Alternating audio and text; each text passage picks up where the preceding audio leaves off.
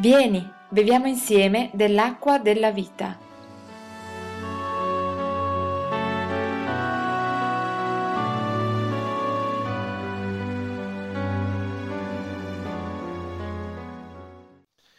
Dalla prima lettera di Pietro leggo nel capitolo 5, i versi da 5 a 7.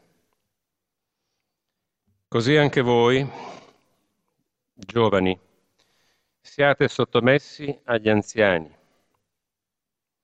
e tutti rivestitevi di umiltà gli uni verso gli altri, perché Dio resiste ai superbi, ma dà grazia agli umili. Umiliatevi dunque sotto la potente mano di Dio affinché Egli vi innalzi a suo tempo, gettando su di Lui ogni vostra preoccupazione, perché Egli ha cura di voi. In particolare questa esortazione che viene data dall'Apostolo Pietro e che si concentra, come abbiamo letto inizialmente sui giovani e poi su tutti gli altri, è preceduta da una esatta dichiarazione del cuore di un pastore, quale lui era, che chiedeva aiuto a Dio per, per esserlo ogni giorno, io credo, per lui. Ma in questo testo esorta chi è anziano nel senso biblico del termine, cioè pastore, vescovo, sorvegliante, e non solo nell'ambito di un ministero, ma di un servizio cristiano. A prendersi cura di coloro che Dio ti ha affidato, non perché questo sia una professione, ma perché ci sia dietro la grandezza dell'amore di Dio che abbiamo ricevuto noi stessi a nostra volta, perché questo sia profuso con abbondanza nei riguardi degli altri.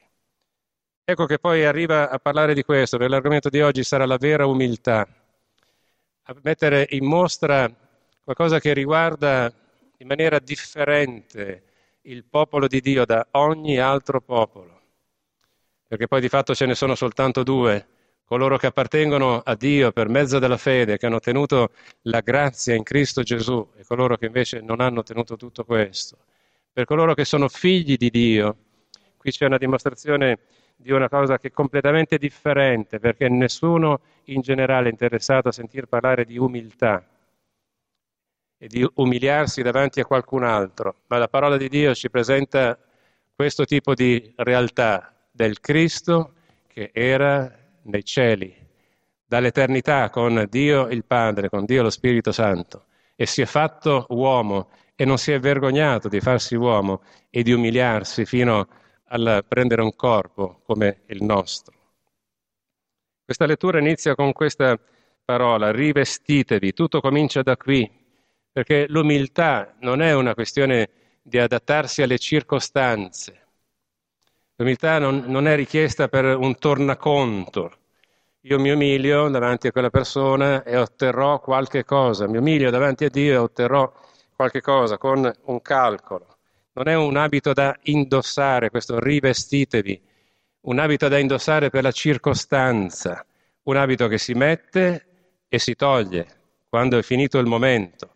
Qui invece la parola che viene tradotta dal, dal greco con rivestitevi ci parla di qualcosa di più solido, ci parla di un nodo, esattamente questo è il termine, un nodo che leghi due parti, che leghi l'umiltà a noi in maniera indissolubile, che la leghi in maniera che non si possa togliere facilmente, se non per una precisa volontà che andrebbe ovviamente a sbattere contro la volontà di Dio.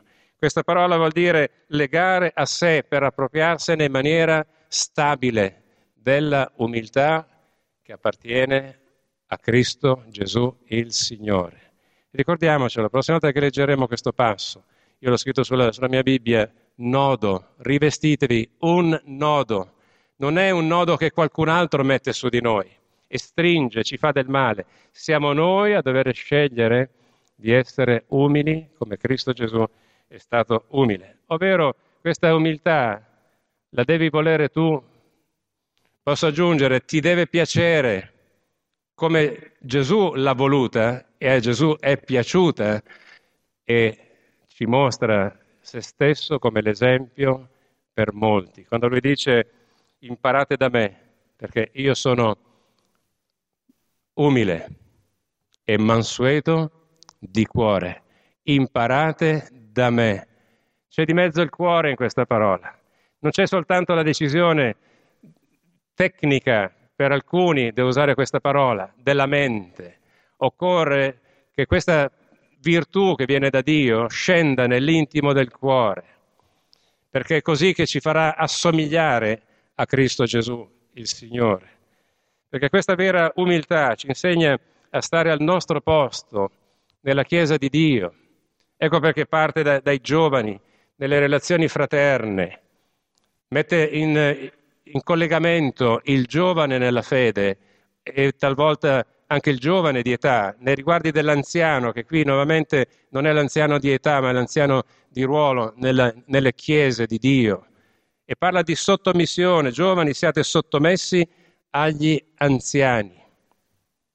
E mi sono domandato, ma dov'è il beneficio di tutto questo? Si parla di conflitto generazionale. Il conflitto lasciamolo agli altri, che ci sia una successione generazionale, questo è parte della natura e deve essere dagli anziani agevolata e quanto è colpito, compito in particolare dei conduttori, in particolare di chi vi sta parlando, di dare spazio ai giovani perché possano fare esperienze nel Signore e possono crescere anche in responsabilità. Ma qui si parla di un volere di Dio che parla di sottomissione perché il, l'argomento di oggi è la vera umiltà. Dov'è il beneficio dell'essere sottomessi agli anziani?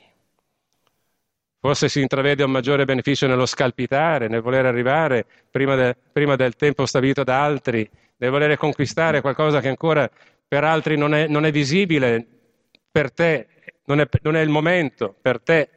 Nello scalpitare non c'è beneficio, c'è tensione invece e, e si arriva a compiere pesanti errori fino ad abbandonare le relazioni fraterne. Ma qui il beneficio ce lo dice la parola che abbiamo letto. Dio resiste ai superbi ma dà grazia agli umili. Se io sono superbo e chiedo qualcosa a Dio, pur essendo un figlio di Dio, si può essere figli di Dio e superbi? Altro che, spero non di natura, ma qualche volta può succedere. E come se succede, cosa fa il Signore? Se io nella mia superbia comunque chiedo qualcosa a Dio, Dio resiste a me. Cosa vuol dire resiste? Mi crea opposizione.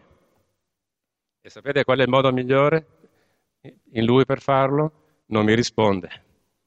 Ci sono alcuni silenzi di Dio che ci fanno bene, ma ci sono alcuni silenzi che ci fanno ben capire il perché il Signore non ci risponde, al punto da entrare in maniera forte dentro nell'intimo del cuore e farti capire che quando il Signore per un certo tempo non ti parla, forse c'è qualcosa che non va dentro di noi, dentro di me, dentro di te, al quale dobbiamo, alla qualcosa dobbiamo correre per mettere i ripari per ristabilire questa relazione forte con il Signore che passa certe volte anche tramite noi credenti. Resiste ai superbi, ma dà grazia agli umili. E questa questione non riguarda solo i giovani, ne riguardi degli anziani, ma mi, mi consola il fatto, per voi in particolare, quando qui dice tutti rivestitevi di umiltà, gli uni verso gli altri. Tutti, gli uni verso gli altri. Non ci deve essere il giovane sottoposto all'anziano. Se l'anziano non è sottoposto a Cristo e per questa ragione è sottoposto alla Chiesa ed è sottoposto a chiunque altro nella Chiesa, giovane o non giovane di età, giovane o non giovane di esperienza di fede, gli uni verso gli altri, rivestiti di umiltà. Vi ricordate il nodo, un nodo che leghi questo nostro essere gli uni agli altri in maniera indissolubile, come se fosse un matrimonio spirituale. Di questa vera umiltà ne abbiamo bisogno nella relazione con Dio. Abbiamo letto umiliatevi dunque sotto la potente mano di Dio. Fratelli, fatemi dire con chiarezza, noi non abbiamo un diritto a pretendere da parte del Signore. Sapete qual è il diritto che abbiamo? È di essere chiamati figli di Dio. Questo è il diritto. Il diritto dei figli di Dio comprende il privilegio di essere passati da essere delle creature destinate alla separazione eterna da parte verso Dio all'essere invece destinati a vivere per sempre in un rapporto di figlio nei riguardi del Padre con Dio. E all'interno di questo privilegio, ecco il diritto, è, è lo stesso Apostolo Giovanni che ce lo ricorderà, che noi abbiamo il diritto di dichiarare, di proclamare, di gridare agli altri che siamo figli di Dio e aggiunge e tali siamo perché lo Spirito di Dio lo rivela dentro di noi. Quando nella nostra comunità evangelica usiamo questo pronome noi, diciamo che noi siamo figli di Dio, diciamo che per noi c'è un privilegio, non ci stiamo differenziando dagli altri, giudicando qualcuno. Stiamo parlando di chi è consapevole di aver fatto un'esperienza in Cristo Gesù. Non vogliamo escludere nessun altro perché non è a noi dato di, di farlo, ma a noi sta di confermare che quello che la parola di Dio dice e insegna, noi lo stiamo vivendo. Non lo vivevamo prima, non siamo migliori di altri, non lo eravamo prima e non lo siamo ora, ma la grazia di Dio è giunta fino a noi e noi abbiamo aperto le porte del cuore perché Cristo Gesù potesse entrare. E la nostra preghiera è che questo avvenga in tutti quanti gli altri uomini e donne della nostra terra, della nostra città, della nostra Italia, del, di questo mondo intero, perché questa è la volontà di Dio, che tutti gli uomini siano salvati. Quindi in questo noi non c'è nessuna pretesa di unicità, di esclusività, ma c'è soltanto la conferma della testimonianza che noi siamo figli di Dio. Umiliatevi dunque sotto la potente mano di Dio. Abbiamo questo diritto, ma qui emerge anche la necessità di sapere stare al nostro posto, sia nei riguardi degli altri, ma in questo caso nei riguardi di Dio nello stare al nostro posto, laddove il Signore ci mette intorno dei limiti, come se mettesse una sorta di, di recinto intorno a noi. E guardate che non è una prigione, il più delle volte è così ampio che non siamo in grado neanche di conquistarlo tutto. Le porte che ci apre il Signore sono così ampie, così grandi per portare la nostra testimonianza di fede, perché questa possa fare del bene ad altri, che noi ne, ne impieghiamo soltanto forse una piccolissima parte. Un po' come quando si dice che, che è stato scoperto un, una parte infinitesimale delle capacità del cervello, o che noi di, di un computer ne sappiamo usare l'un per mille, se non uno su un miliardo, per le potenzialità che ci sono dentro.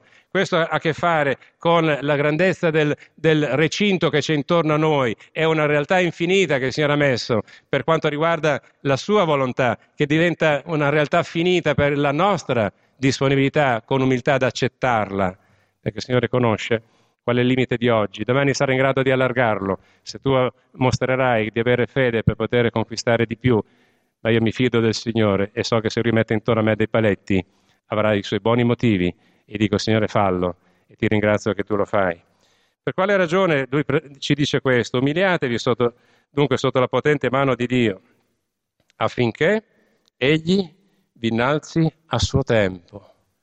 Che significa questo? Tu ti devi umiliare, non schiacciare, non c'è una mano che schiaccia, ma c'è una mano che ti sostiene, che ti accompagna, che ti guida, dando a lui spazio per farlo e in vista c'è qualcuno che ti innalzerà.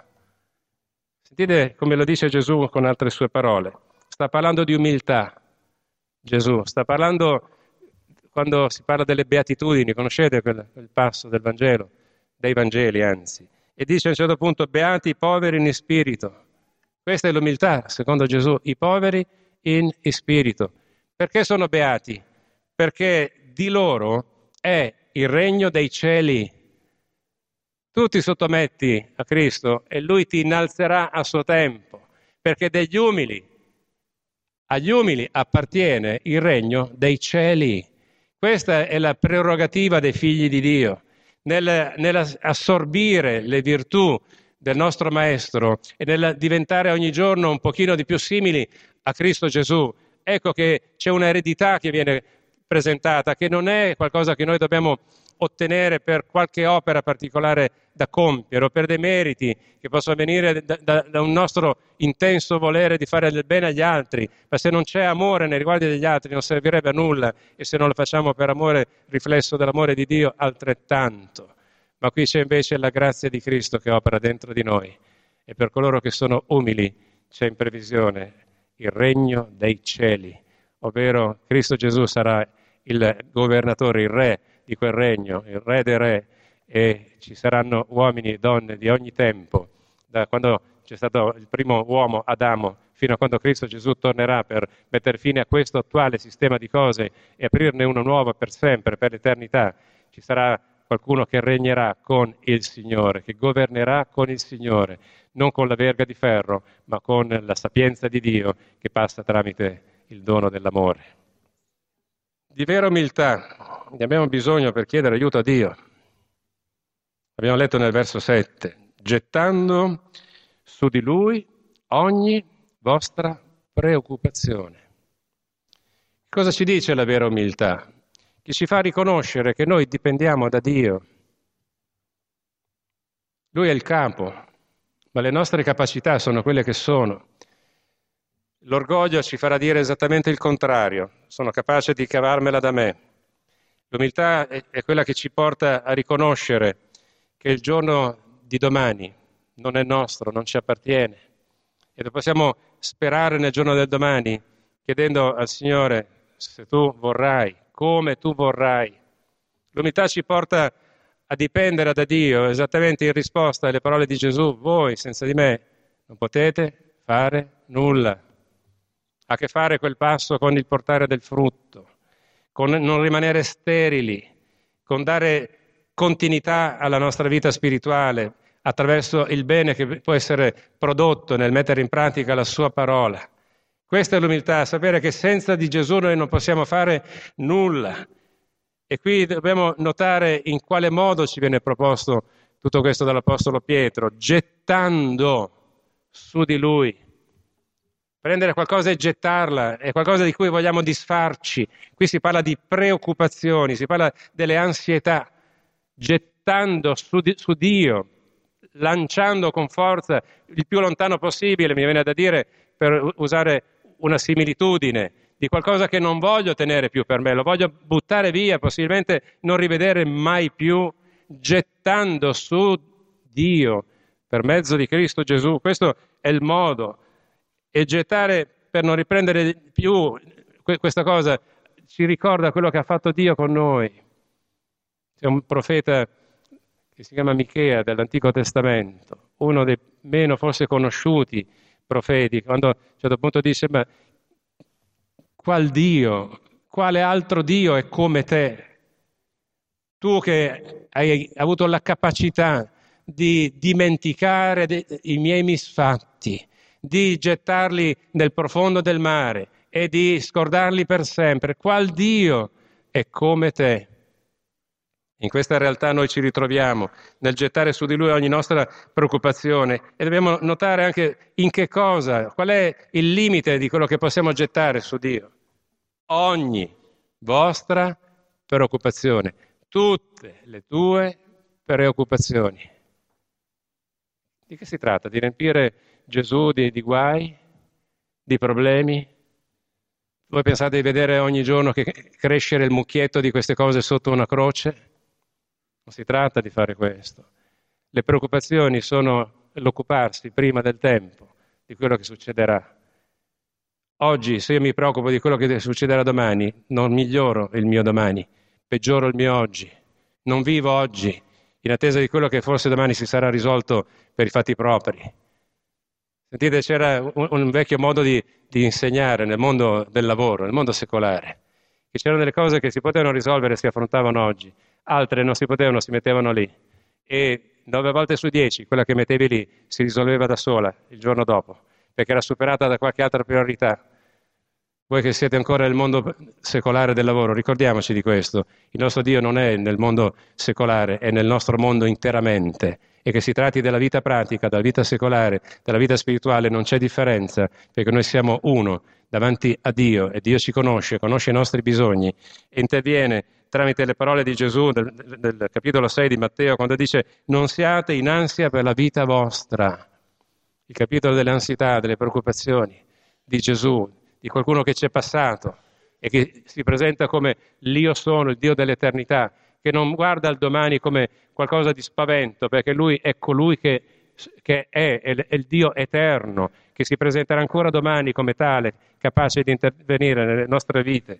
E aggiunge nei versi dal 32 a 34 del capitolo 6 di Matteo, il Padre vostro celeste sa che avete bisogno di tutte queste cose. E poco prima ha parlato del bisogno di nutrirsi, di vestirsi e altro ancora. E aggiunge, cercate prima il regno e la giustizia di Dio e tutte queste cose vi saranno date in più. Non siate dunque in ansia per il domani, perché il domani si preoccuperà di se stesso. Basta a ciascun giorno il suo affanno. Sapete quanti studi professionali potrebbero chiudere se tutti i cristiani dovessero mettere in pratica queste parole? Ma dobbiamo farci una domanda. Che cosa cerchiamo per prima? Cercate prima il regno di Dio. Cosa cerchiamo per prima? Se cerchiamo che venga accomodata la nostra situazione privata, personale, perché questa ha la precedenza su tutto, non abbiamo capito questa parola. Cercate prima il regno di Dio e la sua giustizia e tutte queste cose vi saranno date in più, vi saranno sopraggiunte. Vuol dire che c'è qualcosa di più grande al quale il Signore bada, del quale è interessato a questo ci invita a guardare, alle cose che hanno un valore eterno, per sempre, senza ovviamente dimenticare che siamo uomini, siete donne fatti di carne, con tutti i bisogni naturali del tempo di oggi e che Dio provveda ogni necessità, anche materiale, anche lavorativa, di salute in questa comunità e in altre come queste dove ci si affida al Signore. Ma se siamo così e apparteniamo a Cristo e siamo figli di Dio, abbiamo quel diritto e quel privilegio, impariamo a mettere prima davanti alle altre cose, il regno di Dio e la sua giustizia. Finisco con quest'ultimo aspetto. Di vera umiltà ne abbiamo bisogno per ricevere l'attenzione di Dio. Se non crediamo a questa parola che abbiamo letto, ci saranno delle difficoltà. Ma Dio è scritto a cura di voi. Non c'è scritto Dio avrà cura di voi. Dio ha cura di voi. Indipendentemente dal fatto che noi gli chiediamo, Signore, io non ce la faccio. Desidero mettere in pratica la tua parola. Intervieni dentro di me, intervieni intorno a me. Ci vuole umiltà per chiedere questo. Indipendentemente dal fatto che tu glielo chieda, Dio ha cura di te. Ma per avere il privilegio, il beneficio di questa sua cura, glielo dobbiamo chiedere. Signore, prenditi cura di me. Non, non siamo troppo generici, ma se abbiamo un fatto preciso che ci sta preoccupando, che ti sta assillando, presenta quello davanti a Dio. Signore, io ho bisogno che tu ti prenda cura di questo mio problema. Signore, per quanto mi riguarda, io so che tu ti prendi cura di questa Chiesa. Ti prendi cura di ogni Chiesa cristiana. Eh, nel mio caso sono stato messo qui e la mia preghiera è che il Signore si occupi giornalmente di ognuno di noi, prendendosene cura. La cura ci fa ricordare subito il medico, ma io vorrei portarvi invece a considerare un padre. È la cura di un padre di cui abbiamo bisogno, per mezzo di Gesù, la cura del Padre nostro celeste. Abbiamo nella parola di Dio tanti, tanti modi di presentare le sue capacità di mostrare l'amore, tra queste ci parla della grandezza delle sue braccia, che ci vuole abbracciare tutti non è solamente un modo emotivo di presentare la fede, e non mi riferisco soltanto al fatto che Cristo Gesù sulla croce sia stato inchiodato a braccia aperte, poteva morire anche in altri modi, ma lui ha dimostrato che cosa voglia dire prendersi cura del suo popolo. E Dio, che Padre, ancora una volta lo metterà in evidenza. Soltanto ricordiamoci qual è la strada, quella della vera umiltà. Il Signore ci aiuterà se glielo chiederemo perché noi glielo chiediamo nel nome di Gesù, il Signore, il benedetto in eterno.